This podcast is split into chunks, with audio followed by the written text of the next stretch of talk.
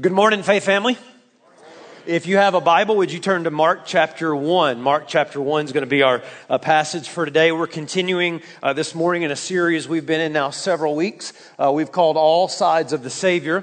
Uh, we've been looking at the, the person of Jesus, the humanity of Jesus in the Gospels. Uh, remember, our goal in all of this was that as we study the person of Jesus, our relationship with Him will become more personal. And so we've been looking at all these different sides of Jesus. Things like He was completely human got righteously angry, uh, was extravagantly generous, was authentically tempted, was fearlessly honest, was totally surrendered. All these different aspects of the humanity of Jesus. This morning, uh, what I want to do is I want to, uh, to talk about one, and it's going to take me a couple of hours to kind of unpack. So I, I, hope you don't have any plans this afternoon. Uh, last service, we got all the time in the world. Amen. That's what I thought, okay? I want to talk about the idea that Jesus, in his humanity, was intimately present. Intimately present. And typically, if you've been uh, a Berean for some time, you know that I, I usually just stay in one passage for the most part. But this morning, I want to give a little bit of an overview, and I'm just going to read one verse.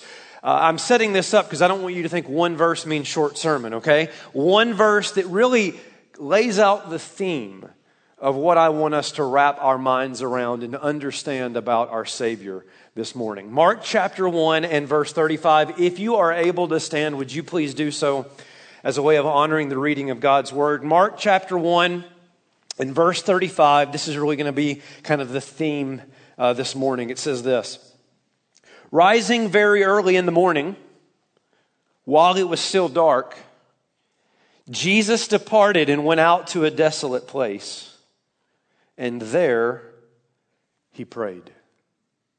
Will you pray with me and for me as we ask God to come and speak to us through his word? Let's pray. God, thank you for this time to be together.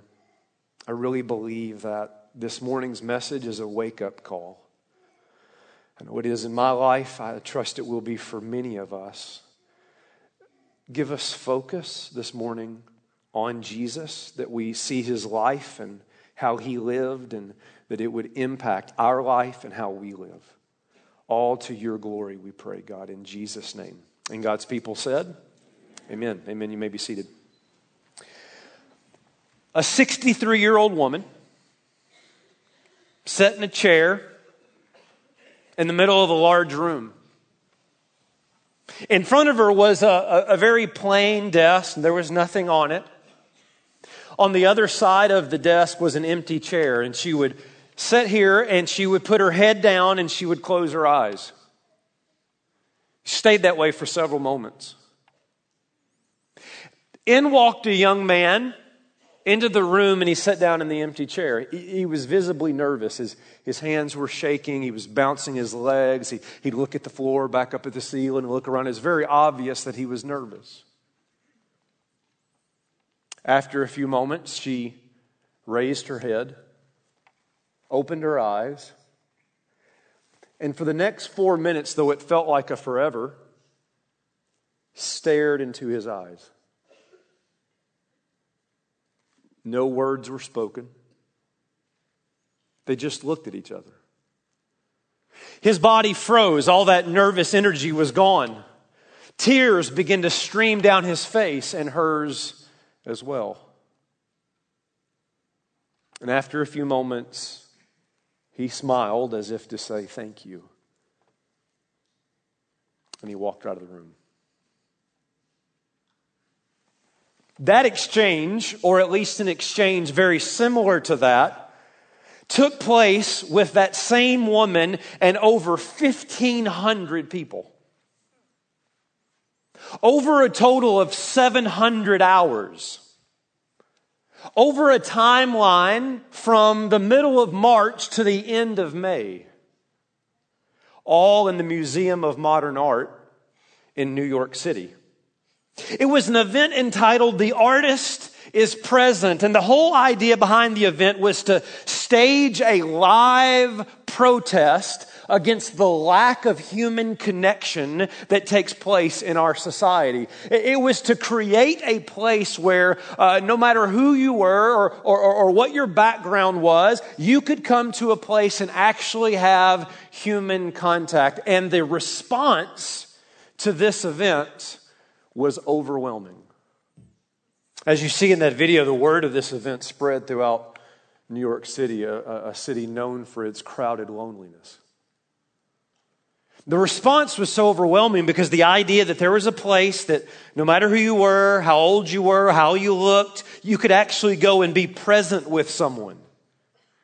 It moved people to tears. Some people even got tattoos to remember the moment by. Some said they had epiphanies. Some said they regained hope. Listen, some said, and I quote, it was the first time I felt human.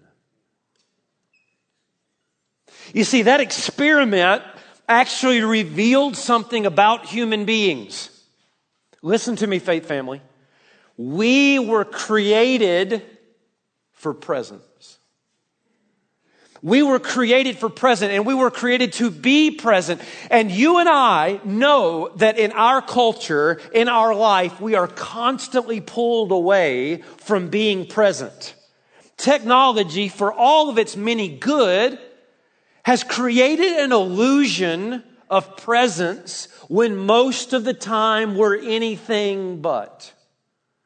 There's always a screen to click and updates to check and tweets to send and schedules to keep and images to maintain. Our life, if we would stop and take inventory, is filled with siren calls, beckoning our attention and distracting our focus. And the result of it is we lose a sense of real presence. We take pictures of sunsets that we don't stop to enjoy. We have lots of friends that we don't actually know. We're at home thinking about work, and we're at work thinking about home. We're texting when we ought to be driving. We replace real spouses with pornographic images. We are obsessed with the green grass of the future to the neglect of the fields of the present.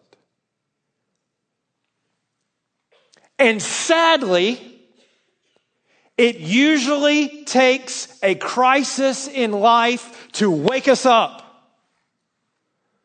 The loss of a loved one, the end of a relationship, a health crisis. To, to wake us up to the reality that most of the time we're living on autopilot. And we've lost the sense of, of real presence in life. There are many applications to this that we could talk about this morning. We could talk about presence in family. We could talk about presence at church. But I want to talk about the most important one of all. Faith family, here's the question I have for us. How often in the fast flowing current of your life are you just present with God? I don't mean that you sit at the table and gaze into the face of another human being. Oh, that's important. That's significant. We, we could actually preach a sermon on that. What I'm asking is, are there times in your life where you stop and gaze on the beauty of God? Where you stop and think about the glory of God, where you stop and meditate on the truth of God, where you are actually present with God. One author says this, and I think it really gets to the heart of what we're going to see in God's Word today. He writes, In the digital age, it may be the case that the classical debates about the presence of Jesus in the sacraments have been inverted. That is, the question is no longer in what way is the Lord present at the supper. The real question is in what ways are we? This intentional presence, this consistent pursuit of communion with God is a side of the Savior we see throughout the Gospels. Look at verse 35 again, Mark 1 that we just read. Rising very early in the morning, while it was still dark, Jesus departed and went outside to a desolate place, and there he prayed. Now, the question that I want us to ask this morning uh, when we look at these different verses is what's the context? So just let's practice this. Everybody say it on three. What's the context? One, two, three. What's the context? Okay, half of you participated. You, will warm up, okay? We want to know what's the context of this occasion. So, to get the context of verse 35, let's go back to verse 32. That evening at sundown, they brought to Jesus all who were sick and oppressed by demons, and the whole city was gathered together at the door. And he healed many who were sick with various diseases and cast out many demons. And he would not permit the demons to speak because they knew him. And then it's after that that rising early in the morning, Jesus becomes isolated. Now, did you catch all that in those verses? The Bible says that Jesus was up late the night before. Has work ever taken you into the night? Not only that, the, the text actually says that everybody in the town was at his doorstep. There's a lot of needs. There's a lot of issues. Add to that the fact that Jesus is engaging in spiritual warfare. He is casting out demons. Now, we tend to think that Jesus does this like effortlessly. You know, he's just like demon out, demon out. Somebody go get me a latte at Starbucks. Uh, demon out, demon out. Just kind of just casually, ho hum, cast. Might I remind you that spiritual warfare is exhausting? You remember how Jesus was in the wilderness when he was tempted. I assure you, fighting demons is more exhausting than mowing grass. I get just a taste of this by preaching four weekend services. And this is what I look like on Sunday afternoon after I get done preaching four services. Spiritual warfare is exhausting. And remember that Jesus is doing this in his humanity. Come here close. Come here. I've been telling you throughout this series that Jesus is not doing this in his divinity. He's fully God, eternally God. But Philippians 2 says he doesn't take advantage of the fact that he is divine. He's doing this in his humanity. What he's showing us is he's the ultimate Adam, the ultimate human, that he's the one like Adam had in the beginning that has dominion over creation. What's the point? Listen. Jesus had a long night. The demands are endless. They're lined up at the door. The tank is likely empty because of spiritual warfare. And yet, come here, faith family, the number one priority when his eyes opened the next morning was not to send a tweet, not to check an email. It was to be present with the Father. And all the busyness of life and all the exhaustion what mattered most when his eyes opened was presence. Are you busy? Be honest. The calendar's full, the demands are endless, the issues are piled up at your doorstep. But how many of you have let, how many of us have let the busyness of life actually pull us away from the presence of God rather than to drive us to the presence of God? I love what Martin Luther says. It's one of my favorite Luther quotes. He says this I have so much to do, I shall spend the first three hours in prayer. Now that sounds like a contradiction, doesn't it? I've got so much to do, I'm going to spend three. What? You got so much to do, you don't have time to pray. And Luther's saying the exact opposite. I've got so much to do, I have to be present with God. The point, faith family, notice it on the screen. If you are busy and tired today, all the more reason to withdraw and pray. Somebody say amen. Come to the table and be present with God. Behold his beauty, think on his glory, meditate on his truth. Would you come to the table and be present with the Father? Busyness.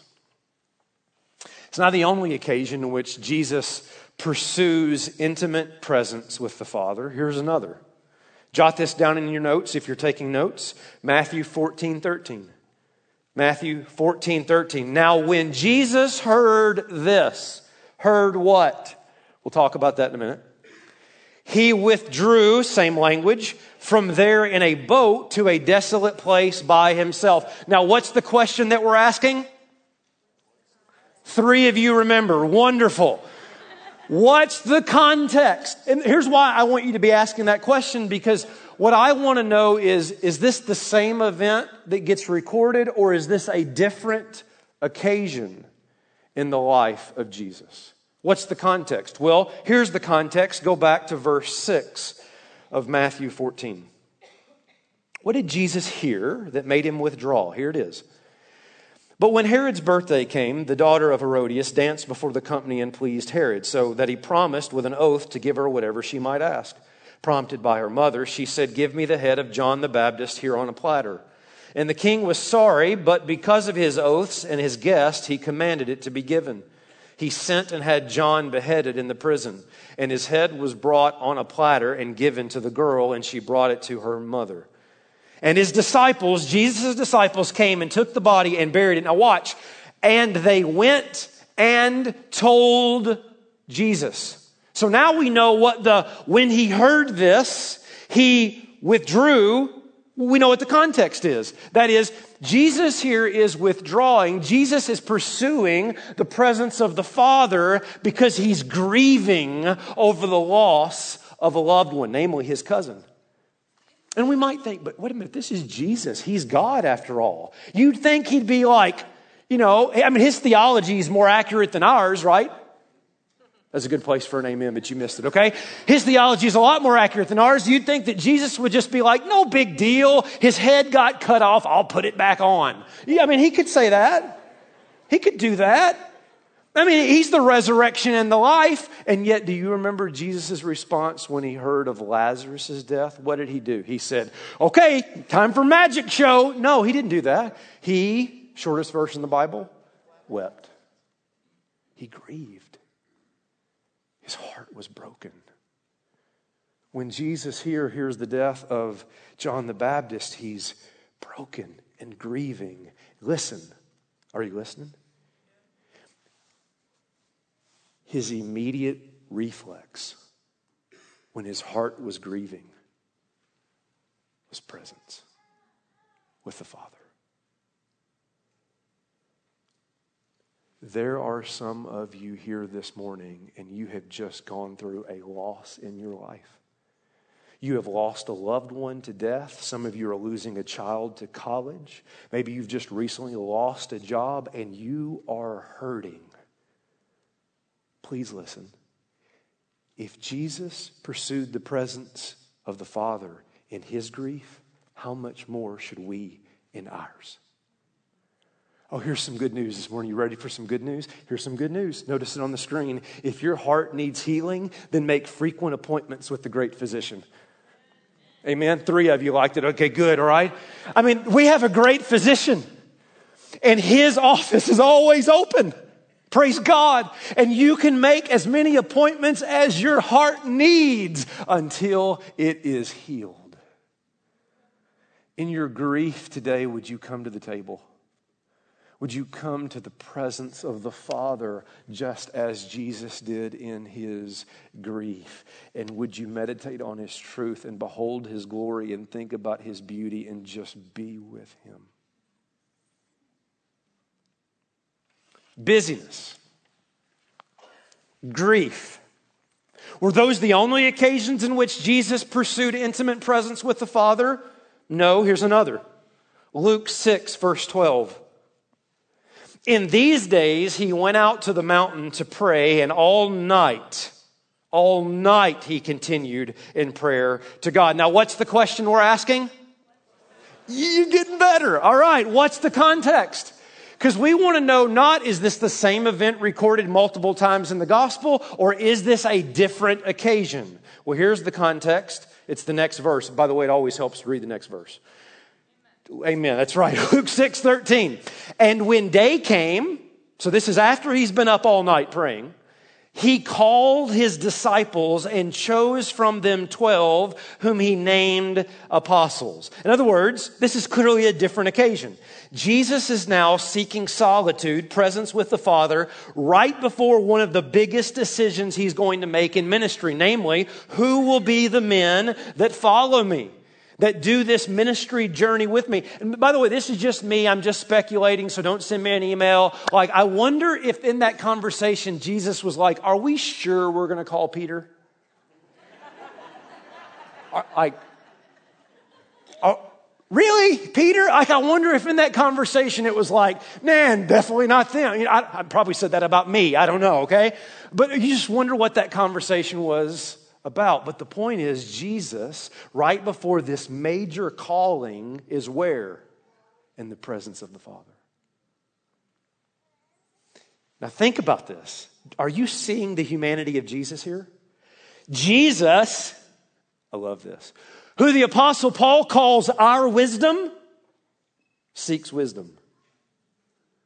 Jesus is practicing what the Bible commands us to do. James 1 5, if any of you lacks wisdom, let him ask God, who gives generously to all without reproach, and it will be given to him. Matthew six thirty three, which is in the context of worry and anxiety, but seek what?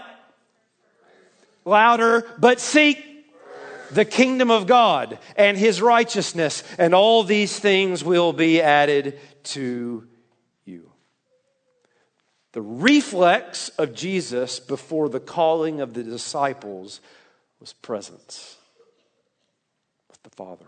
Hudson Taylor, many of you will recognize that name, very famous missionary that worked in China, was exhausted in ministry. He, he, he went back to England there was a, a major decision that weighing heavy on his heart. Uh, the decision was Does God want me to start a work in inland China? At that time in missions, most of the work was happening in the coastal region, and he really had a big decision. And he knew it was going to take people, and he knew it was going to take money, and he knew there was going to be danger. And so, this, this decision of God, what is your will? What do you want me to do? Have you ever been there? And so he goes to visit friends. And rather than enjoying the fellowship of good friends, he takes a walk by himself on the beach. He says that the ocean was peaceful, but his life was not. And I'm going to let Hudson tell you what happens. This is the thought the Lord gave him. He says, quote, if we are obeying the Lord, the responsibility rests on him, not with us. Thou, Lord, thou shalt have all the burden. I love that. I'm giving it to you. At thy bidding, as thy servant, I go forward, leaving the results with thee. And then he says this How restfully I turned away from the sands. The conflict ended and all was at peace. I felt as if I could fly up the hill to Mr. Pearse's house, and oh, how I did sleep that night. What happened? Presence. He got alone. Struggling with one of the biggest decisions in his ministry. And God, in his presence, gave him peace. There are some of you here this morning, and you are right smack dab in the middle of major decisions in your life. Are you going to marry her? Will what will you do vocationally? Are you going to make that financial purchase? Can I encourage you with the Bible this morning? Lean not on your own understanding, but acknowledge him, pursue him, go to him, and He will make your paths straight. Or I'll say it this way if your life needs wisdom, then make frequent appointments with the wonderful counselor. Amen. Oh, his office is always open. You have one called the wonderful counselor, and you can go to him anytime. How in the world do you think you're going to make wise decisions in life if you're never in the presence of wisdom? How do you think you're ever going to make wise decisions in life if you're never in the presence of wisdom? Because wisdom is a person, not a principle. Would you come to the table? Come to the table. Be present. With all of your distractions in life, be present with the Father. Busyness, grief, right before major decisions. I wonder if there are any other occasions in Jesus' life where he did this. There is. Luke 22, 41. Some of you are thinking, how many of these does he have? He can't keep going on much longer. Well, there's actually seven, but I'm only going to give you four. Here's the fourth and final one I'll give you this morning Luke 22 41. And he withdrew from them, same language, about a stone's throw and knelt down and prayed. Same language that we've seen in all these other verses. And the question we're asking is what? Now you got it. What's the context and why are we asking that? Because we want to know is this just a, repeat, a repeat of, a, of another same story or is this a different occasion? Well, let's look at the context, verse 42 saying, Father, if you are willing, remove this cup from me. Nevertheless, not my will, but yours be done. And there appeared to him an angel from heaven, strengthening him, and being in agony, he prayed more earnestly. Oh, underline that. Being in agony, he prayed more earnestly, and his sweat became like great drops of blood falling down to the ground. I'm not going to give you the, the play-by-play and details of Gethsemane. The reason is I did that two weeks ago, and you remember every bit of it. Play along. But you remember in that message two weeks ago, that was our totally surrendered message. We talked about the fact that Jesus is struggling with the cup which represents the wrath of God. And he's asking, Can there be a cross without a cup? But he surrenders and says, Not my will, it's your will that I'm here to do. My point for this morning is not to go back through the details of Gethsemane. It is simply to highlight this point. Are you listening, Faith Family? In the darkest night of the soul, in the moment of Jesus' deepest agony, he prayed more earnestly. That is, he sought presence with the Father. It reminds me of Psalm 42. As a deer pants for flowing streams, so pants my soul for you, O God. My soul thirsts for God, for the living God. When shall I come and appear before God? My tears have been my food day and night, while they say to me all day long, Where is your God? Why are you cast down, O my soul? Why are you in turmoil within me? Hope in God, for I shall again praise him, my salvation. Deep calls out to deep at the roar of your waterfalls. All your breakers, your waves have gone over me. But by day, the Lord commands his steadfast love, and at night, his song is with me. A prayer to the God of my life. I say to God, my rock, why have you forsaken me? Why do I go on mourning? Because of the oppression of the enemy? As with a deadly wound in my bones, my adversaries taunt me while they say to me all day long, Where is your God? Why are you cast down, O my soul? Why are you in turmoil within me? Hope in God. For I shall again praise him, my salvation and my God. This, this psalmist like many in the Bible, like many in church history, a normal experience, not a weak, immature experience, a normal experience in the Christian life is the troubled soul. A feeling as though God is absent. God, where are you? It feels like you've forgotten me. I pray. I don't feel like I hear anything. I sing and I don't feel anything. I'm like a deer panting for water and I can't get a drop and it's affected my soul. And add on top of that, the trials are constant. It's one thing after another. Wave after wave keeps crashing on my head, sinking me deeper and deeper down. And I just want to cry out, enough, as the hymn says, when sorrows like sea billows roll and it affects my soul. And then you add to that all the insults Oh, well, God must not care about you because look at your life. A good Christian would never have to go through something like that. And this taunting that I get affects my thinking. Maybe this didn't take. Maybe I'm not a Christian. Maybe you don't love me. And it's affected my soul. It is, it is, it is a dark, dark hour. And yet the psalmist knows where to go. To the presence of God. God, my rock. I'm longing for you, oh God. The dark hour of the soul is not pulling me from you. The dark hour of the soul is drawing me to you. Just like Jesus in the garden. Some of you here this morning, you are in the dark hour of the soul. You're in deep agony. And my encouragement to you this morning is this pursue his presence until you no longer feel his absence.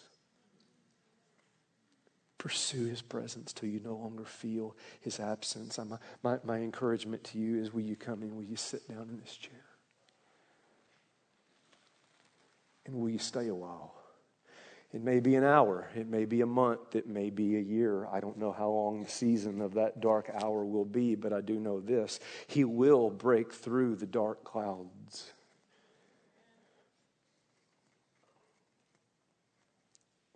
But it'll never happen until you're present.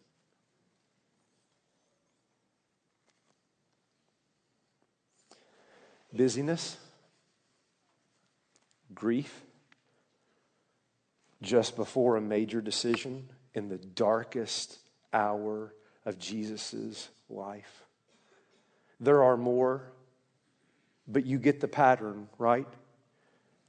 The reason, Faith Family, that I'm not just giving you one passage this morning is that I felt if I give you just one, you will assume it was an off event. What I hope you see now is that this was a consistent pattern in the life of our Savior. Namely, he was constantly pursuing presence with the Father. What does it mean for us? What is, what is our takeaway? What are the things that we need to think about as we, as we close? Here's the first thing, and I've, I've been bringing you back to this week after week after week because as we, dis, as we look at the humanity of Jesus, we're discovering what it means to actually be human. I told you at the very beginning of this series it would be applicable to you because the last time I checked, most of you are humans. I have met a few of you and I'm not sure, but most of you are humans. And so we're asking if Jesus is the ultimate human, then what does it mean to be human? So here's the first application here. To be human is to be present with God. Why is Jesus doing this in his humanity? And the answer is because humanity was created to live in the presence of God. Is that not the opening chapters of Genesis that God created humanity to be with Him and Him with them? Oh, look here, faith family. It is sin that took us away from this. It is sin that distracted this. It's sin that isolated this. This was the plan for humanity in the beginning to be present with God. And so, my pastoral encouragement to you today is this calendars and iPhones and Netflix and emails may be wonderful human inventions, but they may actually be keeping you from being human. Are you thinking? These are wonderful human inventions, or they can be, but they may very well be keeping you from being human. Why? Because to the degree that you are not being intimately present with God, you are not being fully human. Because you were created for this. And we know this to be true because for all of eternity, what will you be? Human. And you will always and forever be present with God. This is the most human thing you can do is be with God. Secondly, I do wish, I'm not in a joking way, I wish I had more time here. Divine connection requires your utmost attention. Divine connection requires your utmost attention. My, my, my, my point here is that in a world of distractions, you're going to have to really work hard at this. You're going to have to give it your complete attention. My friend Tony Reinke, he writes, attention is the skill of withdrawing from everything to focus on something.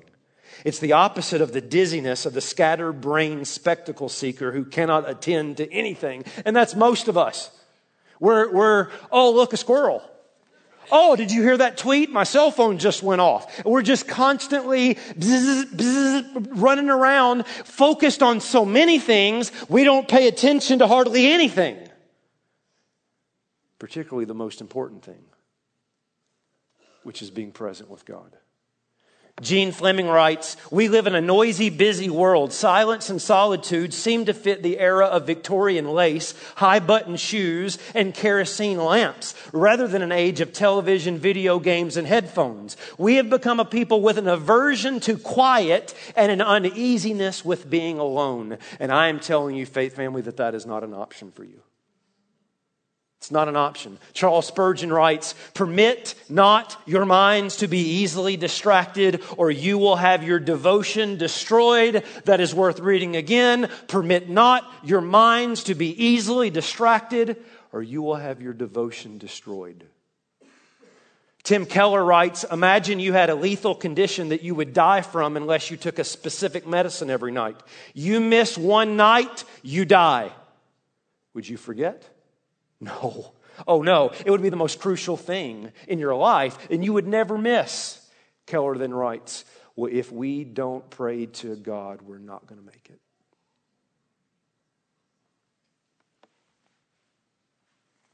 To the degree that this is not happening, we're not, we're not going to make it.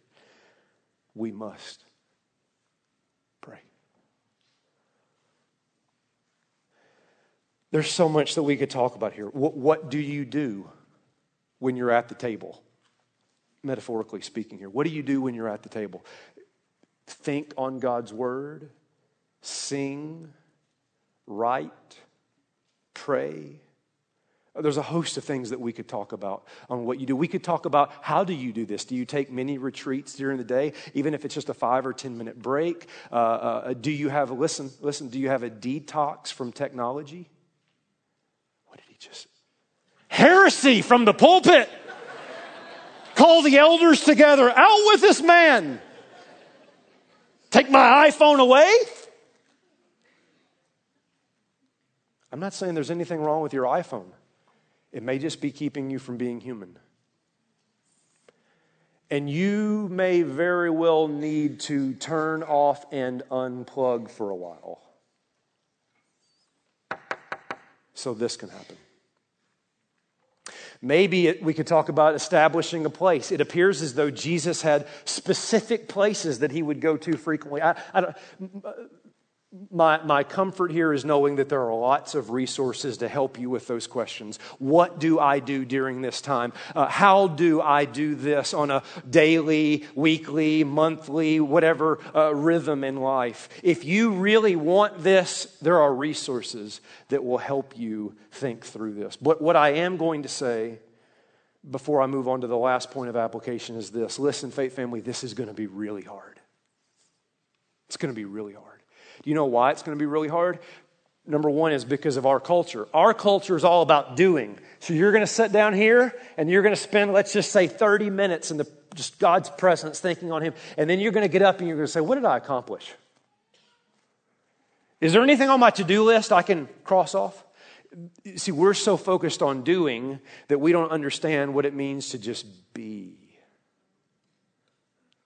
And so our culture is going to make this hard to do. Secondly, sin is going to make this hard to do because sin wants to distract and isolate.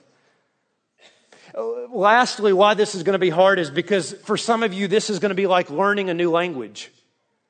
You're going to sit here for five minutes and be like bored. Like there's no sounds or colors or, or, you know, something that's entertaining me. It's like dropping me off in China and just saying, try to communicate. And after like five seconds, I'm getting frustrated because, because I don't fully know how to communicate. But listen, please, please, please, if you'll just give it time, it'll bear fruit. Just give it time. I was struck in Tim Keller's book on prayer. He describes the fact that his prayer life didn't have a breakthrough until later in his life. And I'm like, Tim Keller? I thought he came out of the womb praying eight hours a day. I mean, and yet he said it took time to cultivate this in his life. But know this divine connection is going to require your utmost attention. And you're going to have to crucify your Twitter account, your Facebook, your YouTube, your whatever it is. I don't know what it is in your life, but you may have to crucify those things to be present. Here's the last point of application is to apply the gospel is to pursue God's presence. To apply the gospel is to pursue God's presence. You say, what do you mean? Here's, here's my point. The issue of being present with God is at the heart of the gospel because the fundamental work of Jesus was to create this reality. Are you tracking with me? Jesus came to reconcile us to God. Sin, as I talked about a few moments ago, isolated us, and Jesus came and in his coming, in the very work of what Jesus did, created this reality that was at the very heart of what he came to do. Uh, think of it with me just very quickly. Number one, the incarnation. God becomes flesh in the person of Jesus Christ, and the name given to him that we celebrate at Christmas is Emmanuel, and that name means, say it with me, God with us. The whole point of Jesus' coming was God is saying, I want to be with you, and I want you to be with me. I want us to be present. At the crucifixion, what's taking place? Jesus is being separated from the Father so that we can be eternally present with the Father. Notice this on the screen. We can be present with God because Jesus was abandoned by God on the cross. Today, you will be with me in paradise. And what about the resurrection? Do you remember the argument from the book of Hebrews? You better. We spent eight years in that book.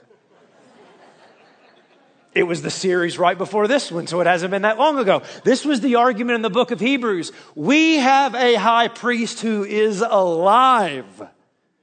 He's not like those Old Testament priests that died all the time.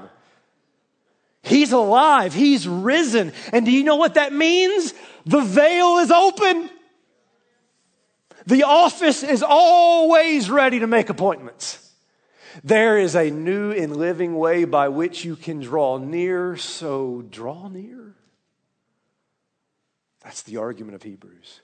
Because of the resurrection, because the tomb was open, so is the presence of God to you.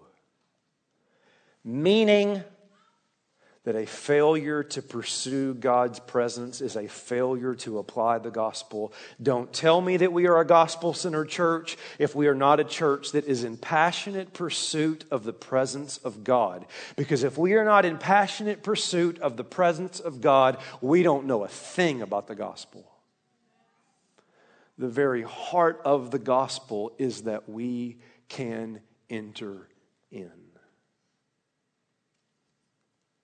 I'll leave you with this. A story about a very busy but successful businessman that came home one night. His seven year old son came up to him and said, Daddy, uh, how much money do you make an hour? The dad was a little put off by this. It's, I mean, honestly, none of your business, son. But he realized that his son was serious and he said, If you must know, I make $150 an hour. And the boy just ran out of the room. A little bit later, the, the little boy says, Dad, can I borrow $20? And the dad's frustrated. He's like, Did you just ask me how much money I make an hour so that you could bum money off me?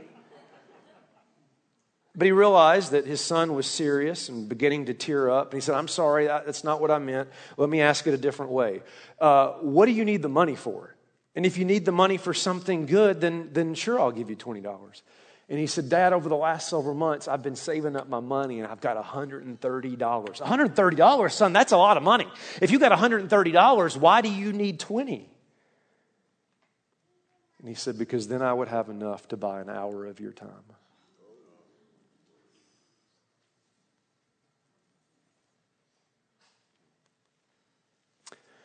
Faith family, are you present? In a world of distractions, are you present? But more importantly than being present with family, today I'm asking you Are you, like your Savior, intimately present with the Father? Because the good news of the gospel is there is a chair for you. Because Jesus died for you. Will you sit down? Will you draw near? I promise you, it will impact your life in ways you cannot even imagine. And for some of you, for the very first time, you'll know what it means to be human. And God's people said, Amen. Will you pray with me? Father, we thank you for your word to us this morning. I, I do pray that it would uh, awaken us to the autopilot that is often our lives. And while there are lots of applications to the idea of presence, there's no greater application than presence with you. In fact, to the degree that we're not present with you, we won't be present anywhere else. So I pray, I pray this morning that you would draw us near, that we would spiritually come to the table gaze upon your beauty, think upon your glory, meditate on your truth, and just be still.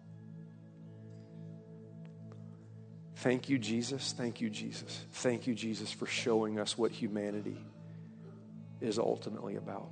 Thank you for, by the pattern of presence in your life, we understand what it means to be human. So, Holy Spirit, now come and apply this word to our lives in a way that only you can. To the glory of Jesus, we pray. Amen.